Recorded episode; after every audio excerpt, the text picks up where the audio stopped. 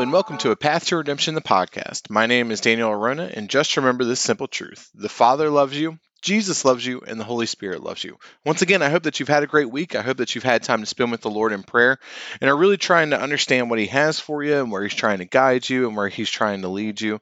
Because it's so important that we understand what the will of God is in our lives and that we're walking in those steps and that we're in His will. You know, I was talking to a, to a pastor friend of mine yesterday, and we were kind of talking about how when Paul was, you know, he was shipwrecked and he was gathering firewood and a snake came and bit him, and all he had to do was shake it off into the fire. And that's the kind of thing that happens when when you're in God's will.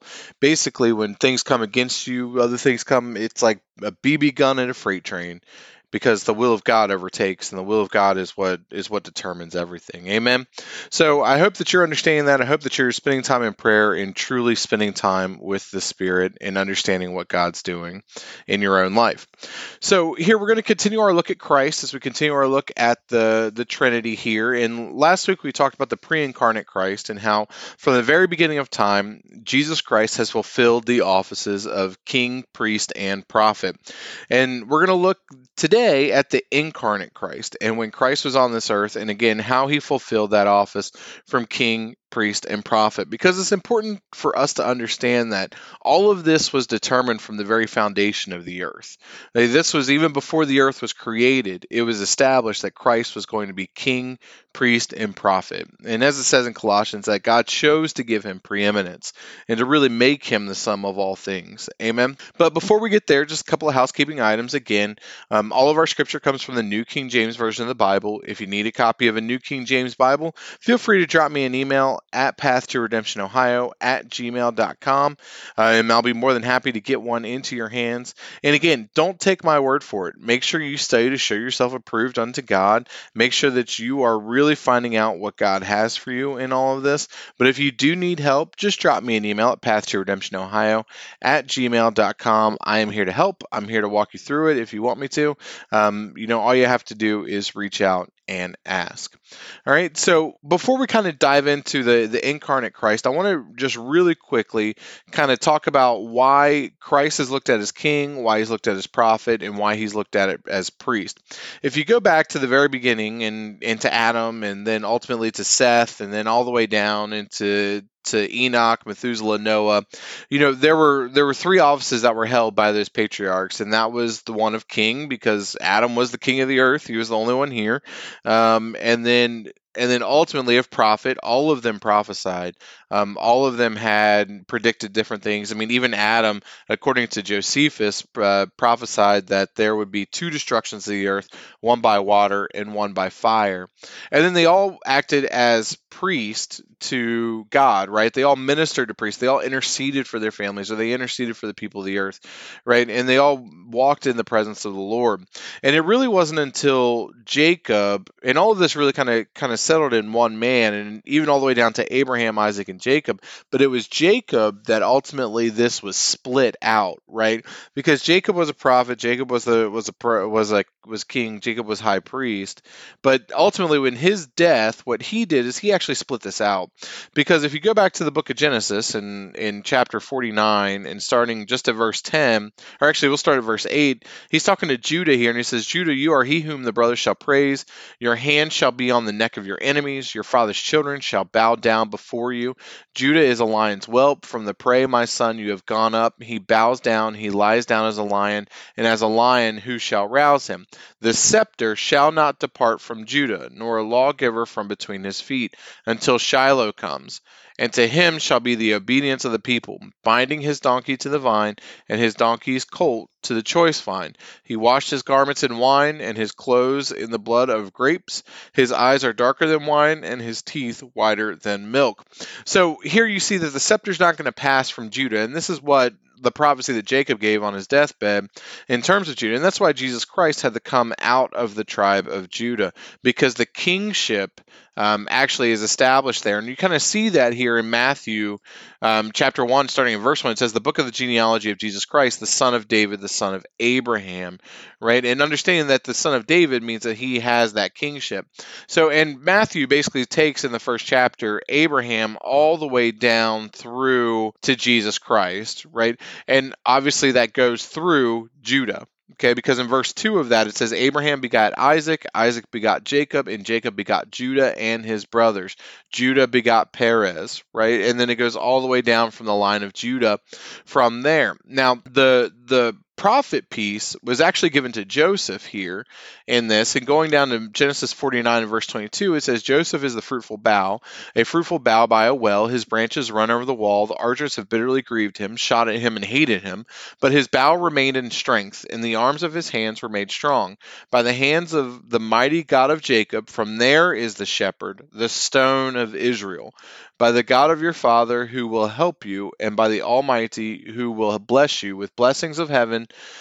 above, blessings of the deep that lies beneath, blessings of the breast and of the womb. The blessings of your father have excelled the blessings of my ancestors upon up to the utmost bound of the everlasting hills. They shall be on the head of Joseph and on the crown of the head of him who was separate from his brothers. So we see here that he is going to be the shepherd, he is going to be the stone or the rock of Israel, if you will. And that's the goal of the prophet, right? The prophet is there to guide, is there to give direction, correction, similar to what a shepherd would do as well, and to also be the stone of Israel. We know that Christ acts as that chief cornerstone, right? To some, uh, a chief cornerstone, and to others, a, a stumbling block. So we have to understand that that, that portion of the prophet and, and Joseph being the dreamer and being able to to have these dreams and be able to interpret them and to really tell of what was coming on was going to go through that birthright and through him. Amen. And then finally we know that the priesthood goes through Levite as it was given to him at, at Mount Sinai according to, to the law of Moses. So the Levitical priesthood goes through Aaron, who is of the tribe of Levi, in order for for that to come and them to be intercessors between God and the children of Israel. Amen. So those three aspects right there ultimately ruled Israel from the time of of Abraham, Isaac, Jacob, even before then, all the way down up until Jesus Christ came. So we have to see here that Christ is going to fulfill all three of these, okay? And he is going to be established as king, priest, and prophet, even incarnate, even while he is walking on this earth. And again, these were his from the very, very beginning, as we talked about last time. But continuing on in Matthew here, in Matthew chapter 2, and starting in verse 1 through 10, we're going to look at Christ as king. And, and Matthew is a great gospel, and, and all four gospels are, are phenomenal, but they all show Jesus Christ a little differently. But Matthew is, shows Christ as king, right? And if you look throughout the whole the whole Gospel of Matthew, you can see different aspects of the kingship of Jesus Christ and, and different hints here about who he was going to be and how he was established as a son of David. But here in Matthew chapter 2, we see obviously the the story of the uh, of the wise men, right? And why are they coming? They're coming to worship the King of the Jews. So in Matthew chapter 2, 1 through 10, it says, Now after Jesus was born in Bethlehem of Judea in the days of Herod the king, behold, wise men from the east came to Jerusalem, saying, Where is he who has been born King of the Jews, for we have seen his star in the east and have come to worship him. When Herod the king heard this, he was troubled, and all Jerusalem with him. And when he had gathered all the chief priests and scribes of the people together, he inquired of them where the Christ was to be born. So they said to him, In Bethlehem of Judea, for thus it is written by the prophet, But you, Bethlehem, in the land of Judah, are not the least of the among the rulers of Judah, for out of you shall come a ruler who will shepherd my people Israel. Then Herod, who when he had secretly called the wise men, determined from them what time the star appeared, and he sent them to Bethlehem and said, Go and search carefully for the young child, and when you have found him, bring back word to me that I may come and worship him also.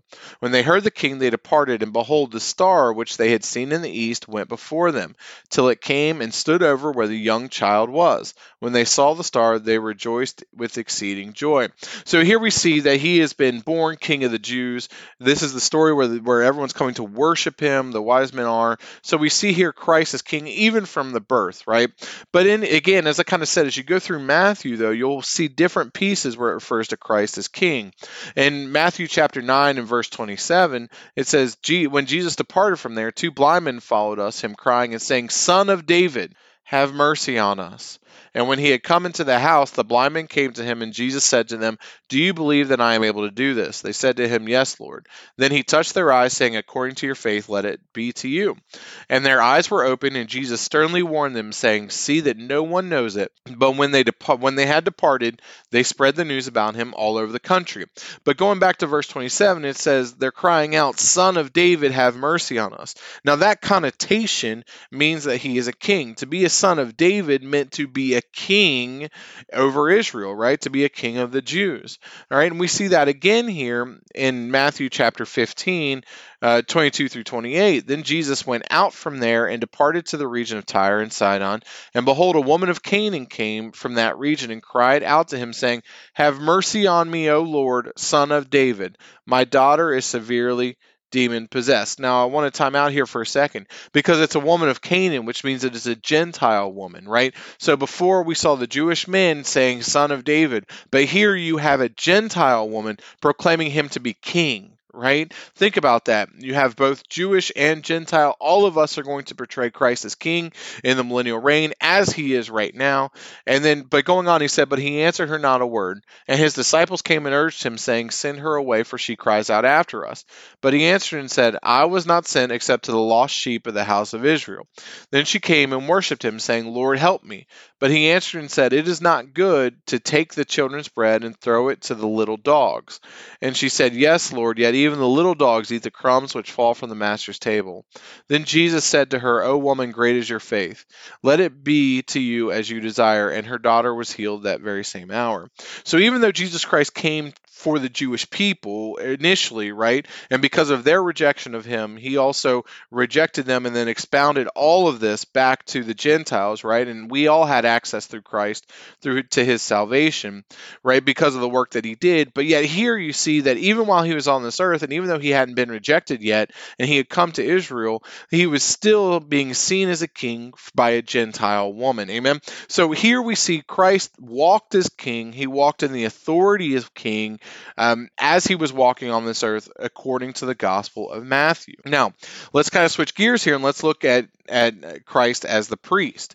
Now, going to John chapter 17, which is my absolute personal favorite chapter in the entire Bible, but John chapter 17, we're going to look at Jesus Christ as he prays in intercession. Again, that's a key point here for the priest, right? Because the priest would ultimately be the mediator of the old covenant. It was their responsibility to sacrifice the goats, sacrifice the oxen, sacrifice the sheep, all of those types of things to be able to, to wash away the sins of Israel uh, whenever they needed to or according to their holy feasts or whatever it may be. They constantly provided intercession before the before God for the children of Israel.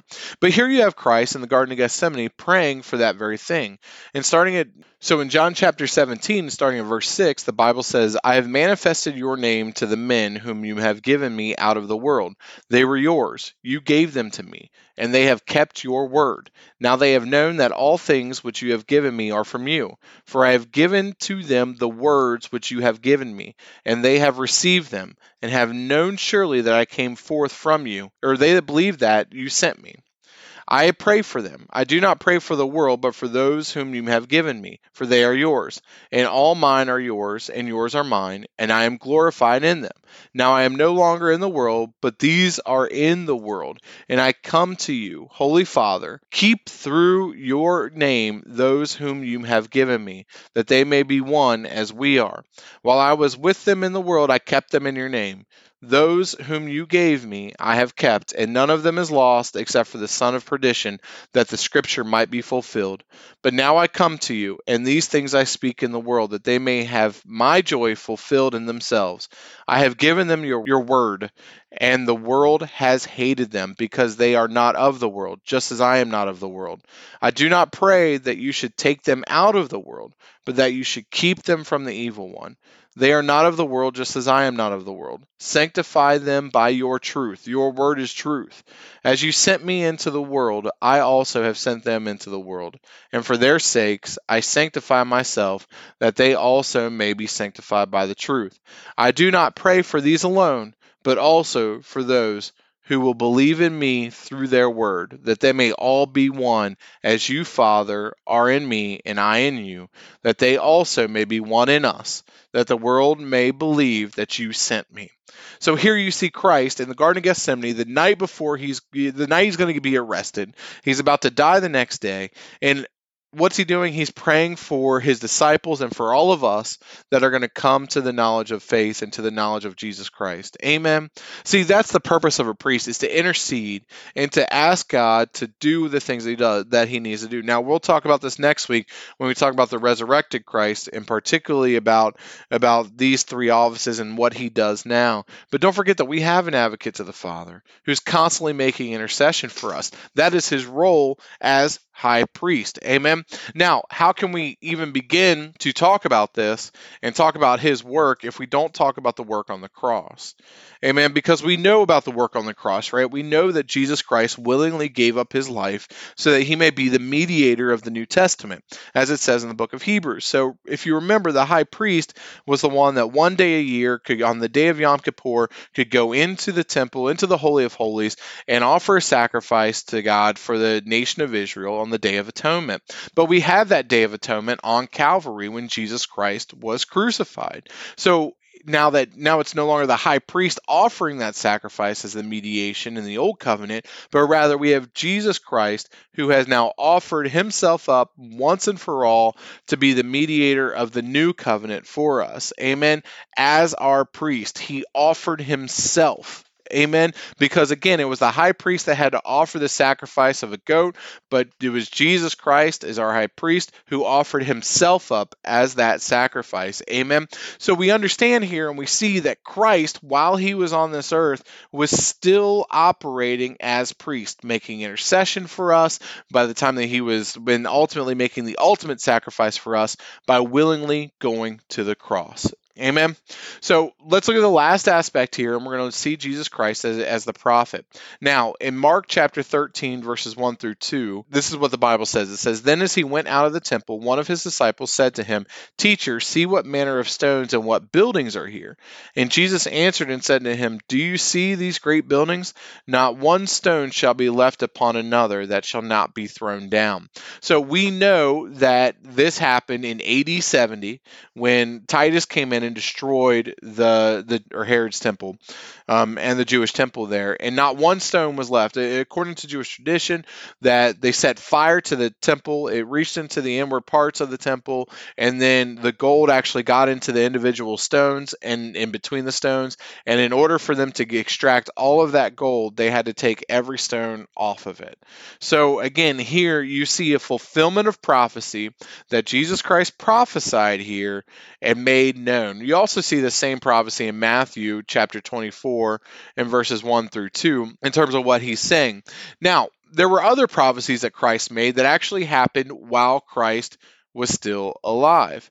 And particularly, they come from Matthew chapter 26 and starting at, at verse 17, where it really kind of talks about how how he's starting to tell who's going to actually betray him and what's about to happen.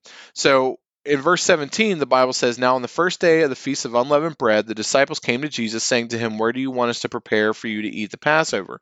And he said, Go into the city to a certain man and say to him, The teacher says, My time is at hand. I will keep the Passover at your house with my disciples. So the disciples did as Jesus had directed them, and they prepared the Passover. When evening had come, he sat down with the twelve. Now, as they were eating, he said, Assuredly, I say to you, one of you will betray me. And they were exceedingly sorrowful, and each of them began to say to him, Lord, is it I? He answered and said, He who dipped his hand with me in the dish will betray me. The Son of Man indeed goes just as it is written of him, but woe to that man by whom the Son of Man is betrayed. It would have been good for that man if he had not been born. Then Judas, who was betraying him, answered and said, Rabbi, is it I? And he said to him, You have said it. So here we see him again predicting that, that Judas was going to go ahead and and betray him. In the book of John, it kind of talks about how he was he knew he was going to be crucified. He was preparing his disciples for that crucifixion, even though they didn't really want to see it. Remember when when Peter even said that you are the Christ, and he said, you know, and Christ said that on this rock I will go ahead and build my church. But then it was just later in that chapter that Peter said when Jesus was talking about him being crucified and going to death, that Peter said, "No, Lord, we won't let it happen." And then Jesus said, "Get behind me, Satan. You're not of the will of the Father," because ultimately it was the will of God that that Jesus Christ be offered up, and he was trying to prepare them for what was going to happen, and that was him showing himself as the prophet. He also later shows, particularly with Peter, predicts Peter's denial. Going later into Matthew chapter 26 and starting in verse 31, it says, Then Jesus said to them, All of you will be made to stumble because of me this night, for it is written, I will strike the shepherd, and the sheep of the flock will be scattered. But after I have been raised, I will go before you to Galilee. Peter answered and said to him, Even if all are made to stumble because of you, I will never be made to stumble. Jesus said to him, Assuredly, I say to you that this night before the rooster crows, you will deny me three times. Peter said to him, Even if I have to die with you, I will not deny you. And so said all the disciples. Well, we know how that worked out a little bit later when Peter ended up denying Christ three times. And ultimately, he ended up having to be restored on the coast of Galilee, where Jesus asked if he was going to feed his sheep. So ultimately, you see here that Jesus Christ is was even while he was on this earth king priest and prophet. Amen. And again the the purpose of this is because is because this is the establishment of the office that Christ was going to have from the very foundations of the earth. We looked at it in the pre-incarnate Christ. We now see it in the incarnate Christ. And next week we're going to talk about it in the resurrected Christ right? Because it, if we don't understand this then we really can't understand the purpose and the plan of God from the very beginning of time. And and if you've if you've read my book that's up on the website path to redemption ministries.org. It's called Grace Abounds. In the very first chapter of that book, I break down the creation story and how it's a picture of the redemption of Jesus Christ. Because even from the very beginning, okay, as I've said numerous times, from Genesis 1 1 all the way to the end of the Bible, we know that the foundation, the purpose here all points to Christ, right? It all points to Christ, to the Messiah, not only for his first coming, but also for his second coming and the establishment of his millennial kingdom, and then ultimately when we are all ruling and reigning in the New Jerusalem and all of those things. Because it's important, right? We have to understand that the sum of all things, the sum of everything that we know and everything that we see and everything that we believe is Jesus Christ. Remember, what does it say in John? In the beginning is was the Word, and the Word was with God, and the Word was God, right? So, seeing all of that, and we know that the Bible is the written Word, the Bible is a picture of Jesus Christ. So, why wouldn't it tell the story of Christ from the very foundation to the very end? Amen.